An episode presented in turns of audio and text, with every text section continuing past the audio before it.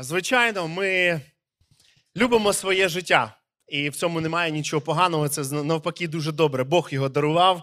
І ось тут, проживши на цій землі, я б хотів щоб кожен з нас ми зрозуміли, власне, зрозуміли те, що у відрізок часу, який дарований для кожного з нас, ми маємо знайти свого Творця. Ми маємо знайти того, хто може спасти нашу душу.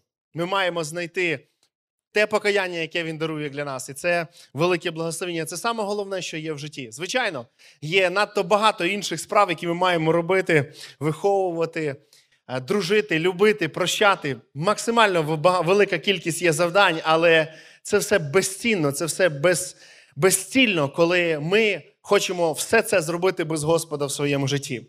Хотілося б, друзі, подякувати всім тим, хто є сьогодні в залі, і особливо подякувати тим, хто сьогодні вперше.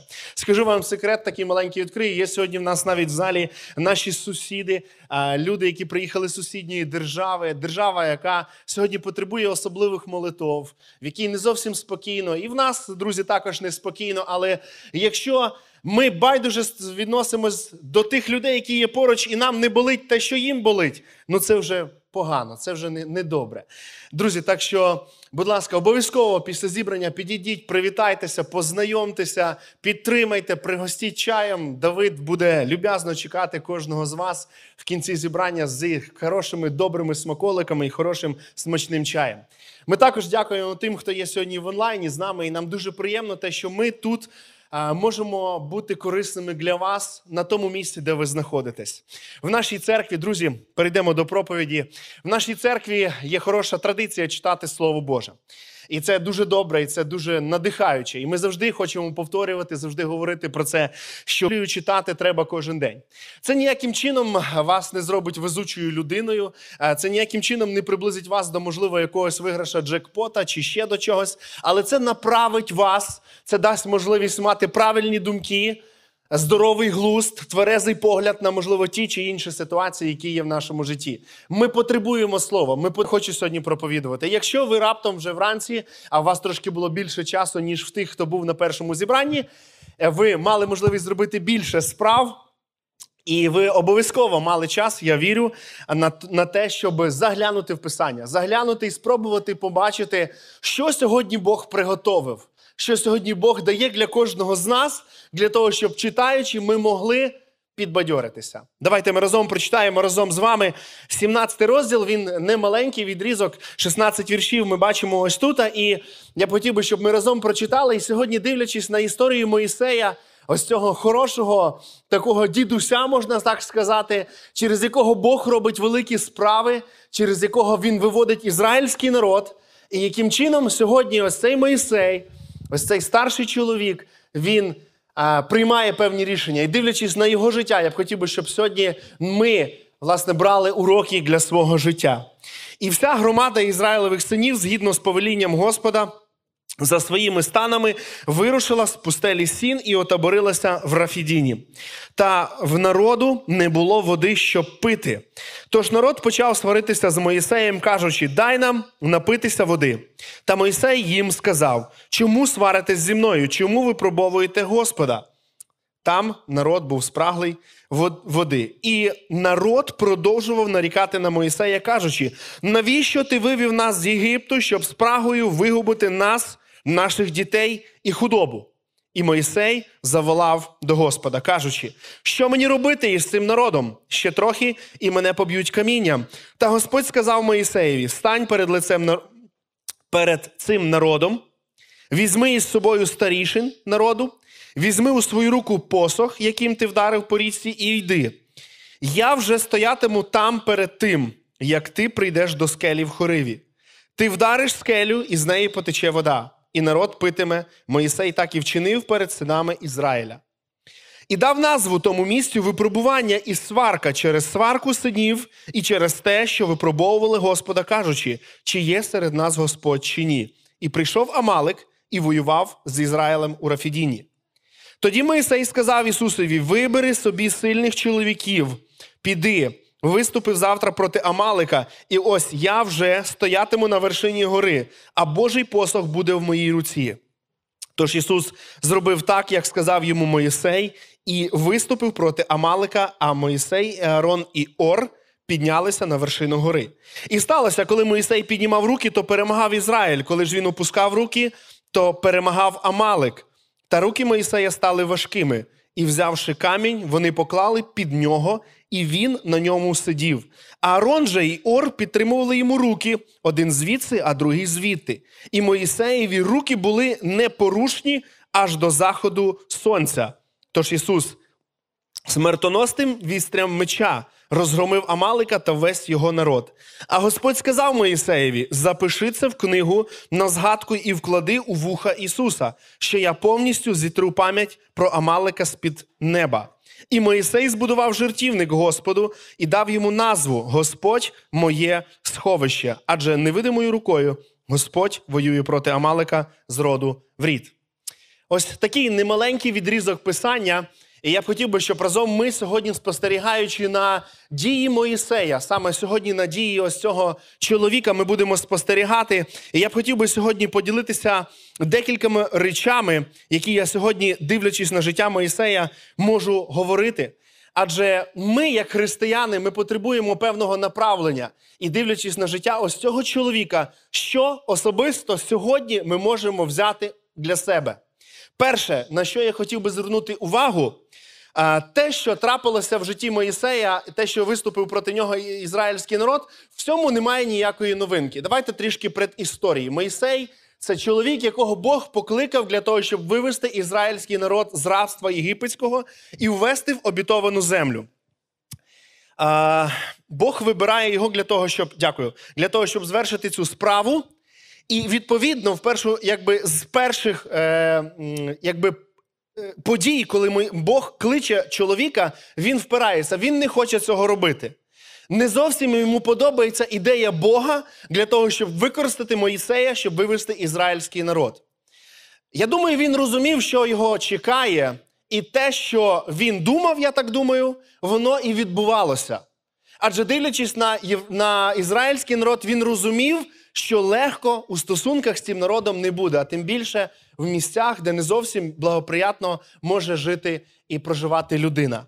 Це не вперше ізраїльський народ бунтує проти Моїсея.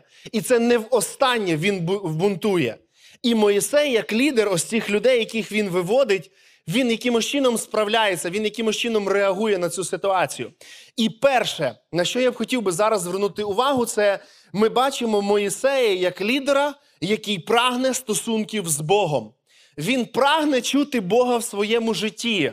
Ну, можливо, ми скажемо, що ситуація заставляє його так, однозначно. Однозначно, ситуація саме така, яка приводить його в певні випробування, і він по-людськи, можливо, не знає, що робити. І з того, що він не знає, що робити, він звертається до Бога. Хоча я не думаю, що в нього не можна бу- не було б ніяких ідей на цю ситуацію. Ну, як, як мінімум, він міг би захищати себе. Він щось ніби й подібно робить. Ну, давайте подумаємо логічно. Де Моїсей зараз може дістати їм воду? І чому саме він винен в тому, що в них немає зараз води? Чому він винен в тому, що вони вийшли з Єгипту? Адже все це робить Бог, і вони це бачать. Давайте на хвильку подумаємо. Ось нещодавно вони переходили море, яке розступилося. Ось недавно вони бачили велику кількість єгиптян, які загинули. Але на даний момент вони знову мають претензію до Моїсея. І Моїсей, який в цій ситуації, на мою думку, я думаю, також і на вашу, він поступає правильно. Він звертається до Бога. Він є саме головне ініціатором того, щоб мати спілкування з Богом. Навіть не по тій причині, що є проблема, але по тій причині, що це його принцип. Він по-іншому не поступає. Звичайно, він не безгрішний чоловік. Звичайно, коли ми читаємо історії, ми бачимо, що і він поступав неправильно. Але в даній ситуації Моїсей справляється можливо, з тими е, якимись, можливо, такими страх, якийсь може є в нього, да, якісь непорозуміння. Він збере себе, він збирає себе. Він тримає здоровий глузд, холодний розум. Він розуміє, йому зараз потрібно відкриття від Бога. Коли ми називаємо себе християнами, коли ми ходимо до церкви, коли ми читаємо Євангеліє і говоримо про те, що ми є дітьми Божими, ми обов'язково маємо турбуватися в своєму житті про те, щоб чути Бога. Ви скажете, як можна сьогодні почути Бога? Звичайно, це зовсім розповсюджено широко питання, і відповідь на це ми вчуємо, я думаю, дуже часто. Да? Бог сьогодні може говорити через писання, Бог може сьогодні говорити через твоїх сусідів, Бог може говорити через проповідника, через служителя, можливо, через твою дружину, через чоловіка, навіть, можливо, і дітей використовує для цього деколи, щоб десь щось сказати для батьків. Сьогодні ми в багатьох з багатьох джерел можемо почути Бога. Так, звичайно, сьогодні напряму ми не можемо якось побачити відкрите небо. Можливо, ми позбавлені ось таких відкриттів, які бачив Моїсей, які бачили євреї в той момент. Іншим способом, якимсь Бог сьогодні говорить до людей, але Він говорить, Він не мовчить. І це надто важливо. Це важливо кожному з нас сьогодні мати відкриття від Бога на своє життя. Адже ми не хочемо його прожити даремно. Ми не хочемо прожити життя, не розуміючи, куди ми рухаємося. І, врешті-решт, в нашому житті є дуже часто труднощів багато, проблем є, випробувань, коли ми не знаємо, як, як вчинити. Я не знаю, як ви особисто в мене є. І спілкуючись з своїми друзями, е, маючи деякі переживання, вони просто, знаєте, ну, я раджуся, так, і він каже: читай Біблію і спробуй знайти відповідь те, що скаже тобі Господь. Є і певні ситуації в житті, і вони є в вас, і вони є в мене 100%. І я задаю йому запитання, як, можливо, більш досвідченій людині, як мені поступити. І я вже хочу отримати відповідь. Відповідь звучить дуже просто. Спробуй, читаючи Біблію, побачити відповідь від Бога. Я говорив сьогодні про те, що колись я покликав свого старшого брата на зібрання. Перший раз в житті він прийшов, і зібрання закінчилось. Він каже: Мені дуже не сподобався той проповідник. Я говорю, а що саме тобі не сподобалось? Він каже, цілу проповідь говорив, Бог сказав, Бог сказав, Бог відкрив. Каже, що в нього щось ну, не все гаразд в житті. Ну як так Бог сказав? Ну що це таке? Я розумію, що ми можемо часто спекулювати над цим. Особливо, коли брати хочуть женитися і приходять до сестер, кажуть, що Бог відкрив. І сестри зараз зразу закривають, да? Каже, піду запитаю зараз чоловіка свого, да? що ж тобі Бог відкрив. Давайте будемо відверті. Ми часто маніпулюємо цими речами. Ми можемо маніпулювати. Таку, знаєте, вмикати таку високу рівень, степень такої духовності, і, відповідно, ми хочемо щось досягнути, да? і от ми включаємо такий, знаєте, рівень духовності, рівень Божого відкриття, і ми деколи маніпулюємо цим. Також це треба визнати. Ми часто можемо перегинати палець у цьому питанні. Але справді, якщо ви налаштований в своєму житті чути Бога, він обов'язково вам відкриється. Він обов'язково вам буде говорити. Якщо справді є певна ситуація, він обов'язково вам відкриє це. Питання лише в тому, чи ви сприймаєте те, що Бог буде говорити.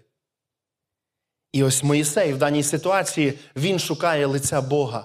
Він є ініціатором того, щоб почути те, яким чином йому треба зараз поступати в тій чи іншій ситуації. І це важливо, це сильно, це правильно, друзі, в своєму житті мати спілкування з Богом і чути Бога. Писання нам говорить притчі 29, 18, якщо я не помиляюсь, блаженний той народ, який має порадника Господа.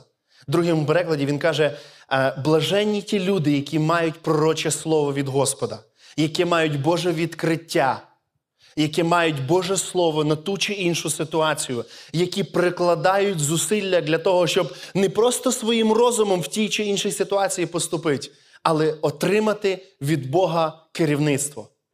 Яким чином я маю поступити в тій ситуації? І це сильно, друзі, і це підбадьорює дуже сильно. Підбадьорює в першу чергу вас, підбадьорює тих людей, які є поруч вас. Уявіть собі, якщо біля вас є людина, яка живе і має ось це відкриття, і ви будете захоплюватися цим. А якщо ви, в свою чергу, маєте, ви будете надихати інших людей жити по слову. Адже Біблія говорить про те, що наші думки, наші шляхи це не Божі шляхи. Коли ми дивимося на ситуацію, коли ми її оцінюємо, коли ми приймаємо рішення без Божого керівництва, дуже часто ми можемо наробити, друзі, дурниць в своєму житті. Дуже часто ми можемо такі наламати не те, що треба. І відповідно є наслідки. Уявіть собі, в цій ситуації Моїсей каже: Господи, нема мене часу тебе зараз запитати, треба рішати питання. Треба вирішувати зараз питання, треба десь посилати посланців, щоб шукали якісь джерела. Давай будемо щось думати, ходити. Є ж, в принципі, людей багатько. Два мільйона людей. Можна вибрати достойних, хороших людей, які пройдуть велику відстань. І що? Деколи, можливо, ми так хочемо поступити, своїм розумом щось досягнути, доказати, можливо, навіть комусь. Банально все просто. Є писання. До нього звертайся. В ньому шукай відповідь на свої запитання. І Моїсей саме так робить. Він звертається до Бога. І це дуже сильно, брати і сестри. Це дуже сильно, не дивлячись на те, що проти нього велика кількість людей, які мають претензії. Він знаходить в собі сили не воювати з ними, не захищати самого себе, не звинувачувати їх, але він знаходить в собі зараз правильне рішення. Я буду звертатися до Всевишнього. Я буду шукати в ньому пораду. Друге, що ми бачимо е, в цьому відрізку писання. Е, і прийшов Амалик воювати з Ізраїлем в Рафідіні. Тоді Моїсей сказав Ісусові Навину: вибери собі сильних чоловіків, піди, виступив завтра проти Амалика. Ось я вже стоятиму на вершині гори, і Божий посох буде в моїй руці. Друге, те, що коли я дивлюся на життя Моїсея і на цю історію, Моїсей бере на себе відповідальність та приймає рішення. Моїсей не боїться брати відповідальність в тій ситуації. Він не шукає зараз захисних редутів, він не шукає можливості е, попросити євреїв. Знаєте, в нього була причина. Можливо, він міг би, знаєте, розказати дуже хорошу історію про те, що Бог вибрав Моїсея для того, щоб він вів народ. І відповідно я вам потрібен. Так що, будь ласка, є випробування, мене зараз сховати, десь зарезервувати, сховати на якийсь карантин чи ще щось, щоб Амалик навіть не знав, що є такий Моїсей, десь піти далеко, десь заховатися в тил десь втікти від проблеми. Але він бере на себе відповідальність. Він не боїться цього. Знову ж таки, давайте поговоримо про те, що він не зовсім вже юний чоловік, в нього вже є певна кількість років. Але він бере на себе цю відповідальність, він не боїться. Він розуміє, що те, що він зараз прийме, воно може якимось чином відобразитись на народі. Він розуміє, якщо зараз піде Ісус, візьме чоловіків ось цих сильних, піде і програє цю війну, то він буде винуватий, адже він післав їх на цю війну. Він розуміє, що він підставляє себе, але він добре знає, хто за ним стоїть. Він знає. Моїсей впевнений в тому, що той, до кого він звертається, він не посоромить його. І це дуже важливо. І коли ми говоримо про другий пункт, про те, що він не боїться брати відповідальності, ми автоматично маємо повернутися до першого. Він має стосунки з Богом. І лише це дає можливість йому брати ось цю відповідальність. Це не якийсь певний набір набір якостей, які є зараз в Моїсея, які він набув в своєму житті. Звичайно, Бог його формував, але він, розуміючи, що в нього є стосунки з Богом, що за ним Бог, він розуміє, що він може брати цю відповідальність. І лише під керівництвом Бога він виконує це. Третє ми читаємо про те, що Моїсей дав наказ про те, що Ісус має вибрати собі людей, чоловіків, і вони мають виступити на наступний день проти Амалика. І Моїсей говорить про те, що я буду на вершині гори, і Божий посох буде в моїй руці. Відповідно, далі історія нам говорить, що так само зробив Ісус. Він вибрав цих людей. І одинадцятий текст говорить нам наступне: і сталося, коли Моїсей піднімав руки, то перемагав Ізраїль. Коли ж він опускав руки, то перемагав Амалик. Та руки Моїсея стали важкими. І, взявши камінь, вони поклали на нього, під нього, і він на ньому сидів. Аарон же і Ор підтримували його руки. Один звідси, другий звідти. Третє, про що я хочу сьогодні говорити, дивлячись на життя Моїсея в цій ситуації, Моїсей бере, е, бере на себе відповідальність, і Моїсей платить ціну.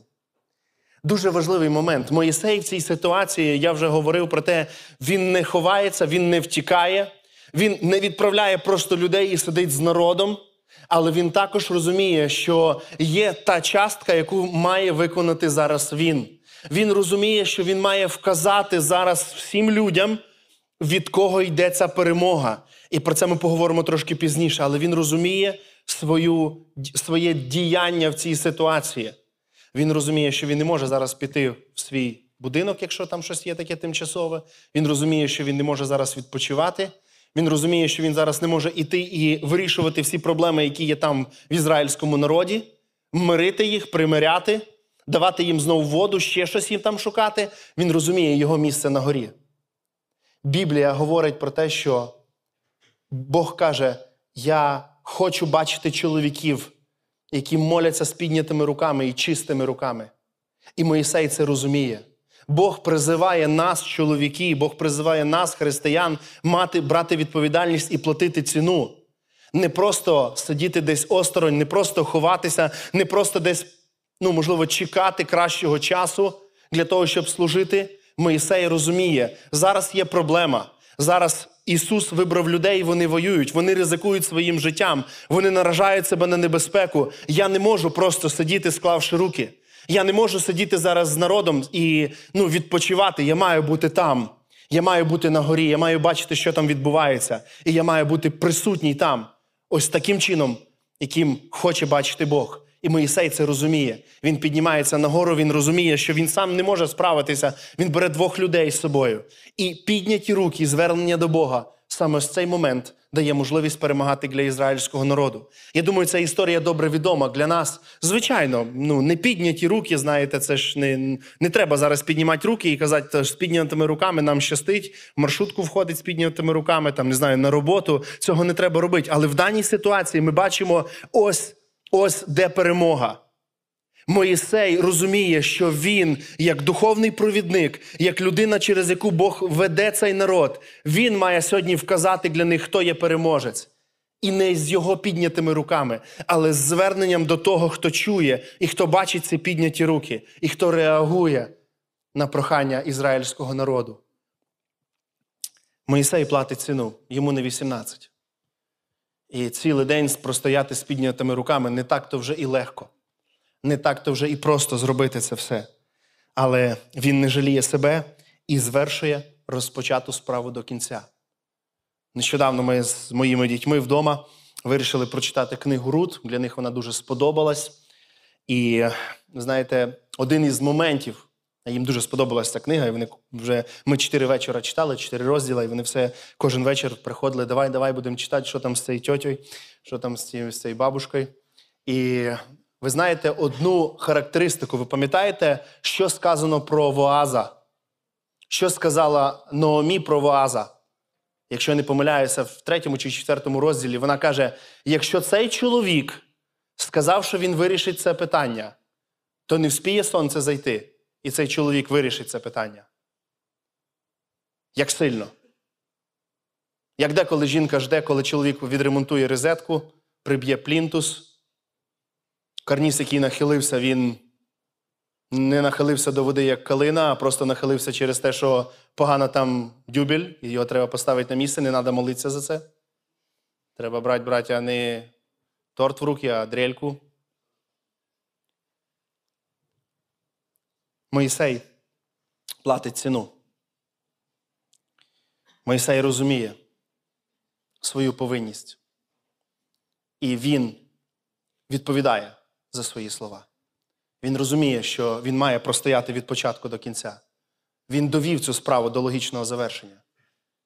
Він міг би постояти півдня і сказав би: скажіть спасибо, що я півдня вам помагав. Деколи ми так говоримо своїм жінкам, скажи спасибо, що я посуду помив. Правда? Нічого ж ти з неї?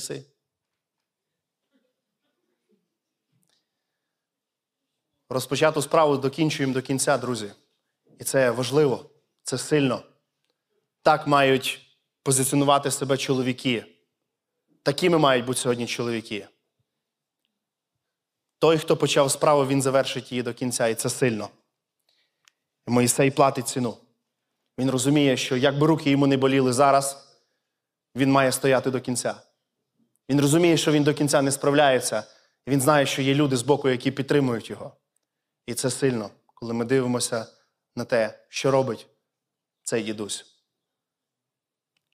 Четверте і останнє, про що говорить Господь. Господь сказав Моїсеєві: запиши це в книгу на згадку і вклади у вуха Ісуса, що я повністю зітру пам'ять про Амалика з-під неба. Моїсей збудував жертівника Господу і дав йому назву Господь моє сховище, адже невидимою рукою Господь воює проти Амалика з роду в рід. Якби ми не захоплювалися Моїсеєм, якби ми не бачили його правильні кроки, його перемоги, ми розуміємо, що перемога від Господа. І Господь, дивлячись на Моїсея, він розуміє, який би він не був прекрасний, його може закружити. Його може так закружити, що він, як в свій час Саул, можливо, сказав, пам'ятник треба поставити для мене. Згадати мене там треба десь. Він розуміє, що для Моїсея, як для лідера, треба час від часу нагадувати, від кого перемога. Він кличе його і має прямий, прямий е, розмову з ним, каже: передай це Ісусу. Відповідно, нехай Ісус запише це в книзі, і нехай всі покоління, які будуть після вас, пам'ятають, що Амалика ви перемогли не, не, не тим, що мали якусь зброю, не тим, що мали сильних воїнів, але те, що Господь мав зв'язок з Всевишнім. І саме Всевишній воював сьогодні за них. І це сильно, брати і сестри. І якщо ми називаємо себе християнами і ми не маємо перемог від Бога в своєму житті, то, можливо, наше християнство пішло не тим, не, не тим шляхом. Якщо ми в своєму житті живемо і ми не маємо відкриття від Бога, якщо ми не хочемо брати відповідальність, якщо ми хочемо десь там відсидітися, то, можливо, не ті принципи ми вибрали в своєму житті. Чи є Євангелія в цій історії? В цій історії є дуже багато Євангелія. В цій історії є велике Євангеліє, яке сьогодні підбадьорює кожного з нас. Якщо ми дивимося на перший пункт, і ви його пам'ятаєте, він звучав ось так: лідер, який має постійний зв'язок з Богом, Моїсей, він має зв'язок з Богом. І це сильно, і це правильно. Коли ми дивимося на Ісуса Христа, який прийшов на цю землю, Він мав зв'язок з небесним Творцем. Написано, що ще ввечері він ісціляв людей, він спілкувався з людьми, він відповідав на їхні потреби, а рано вранці він не вимикав будильник, як ми. 12 разів він встав і йшов безлюдне. Господа. Він шукав для того, щоб поспілкуватися зі своїм небесним Творцем. Він хотів ось цього. Він хотів молитися, він хотів звичайної розмови, адже він потребував цього, він розумів, що в цьому є велика потреба. Коли ми дивимося на другий пункт, Моїсей бере на себе відповідальність та приймає рішення, прийняв рішення ще до закладин світу, що його життя буде віддано за його творіння. Це рішення було прийнято давним-давно, і воно було виконане. І третій пункт звучав, що лідер платить ціну. Моїсей, він піднімався нагору, він піднімав руки, він платив свою ціну. Хто, як не Ісус, заплатив ціну за тебе і за мене? Він дав можливість кожному з нас успадкувати синівство в Господа, бути Його дитям, бути спасенною людиною. І коли буде та небесна перекличка, про яку ми сьогодні співали, і якщо ти віриш в Господа, якщо ти надієшся на нього, якщо ти його шукаєш, якщо ти його любиш, то твоє прізвище, твоє ім'я, воно буде оголошене, і це буде приємно для тебе. Хай Господь благословить кожного з нас. І четвертий пункт. Ми бачимо про те, що Мойсей отримав повеління від Бога записати це і пам'ятати. І Євангелія по- по- полягає в тому, що четвертий пункт він стосується сьогодні нас. Ми маємо пам'ятати, ми маємо записати. Не знаю, ми маємо проговорити собі, проповідувати, слухати, але ми маємо пам'ятати, що Бог він мав стосунки з Небесним Творцем. Він взяв відповідальність і він заплатив ціну. І наша відповідальність сьогодні в першу чергу пам'ятати це. Нехай Господь благословить кожного з нас. Нехай Він направить кожного з нас, щоб ми своє життя направляли саме так, як цього хоче Господь. Я б хотів би побажати кожному з вас знайти Господа в своєму житті і зрозуміти, що це велике благо любити того, хто помер за тебе. Амінь.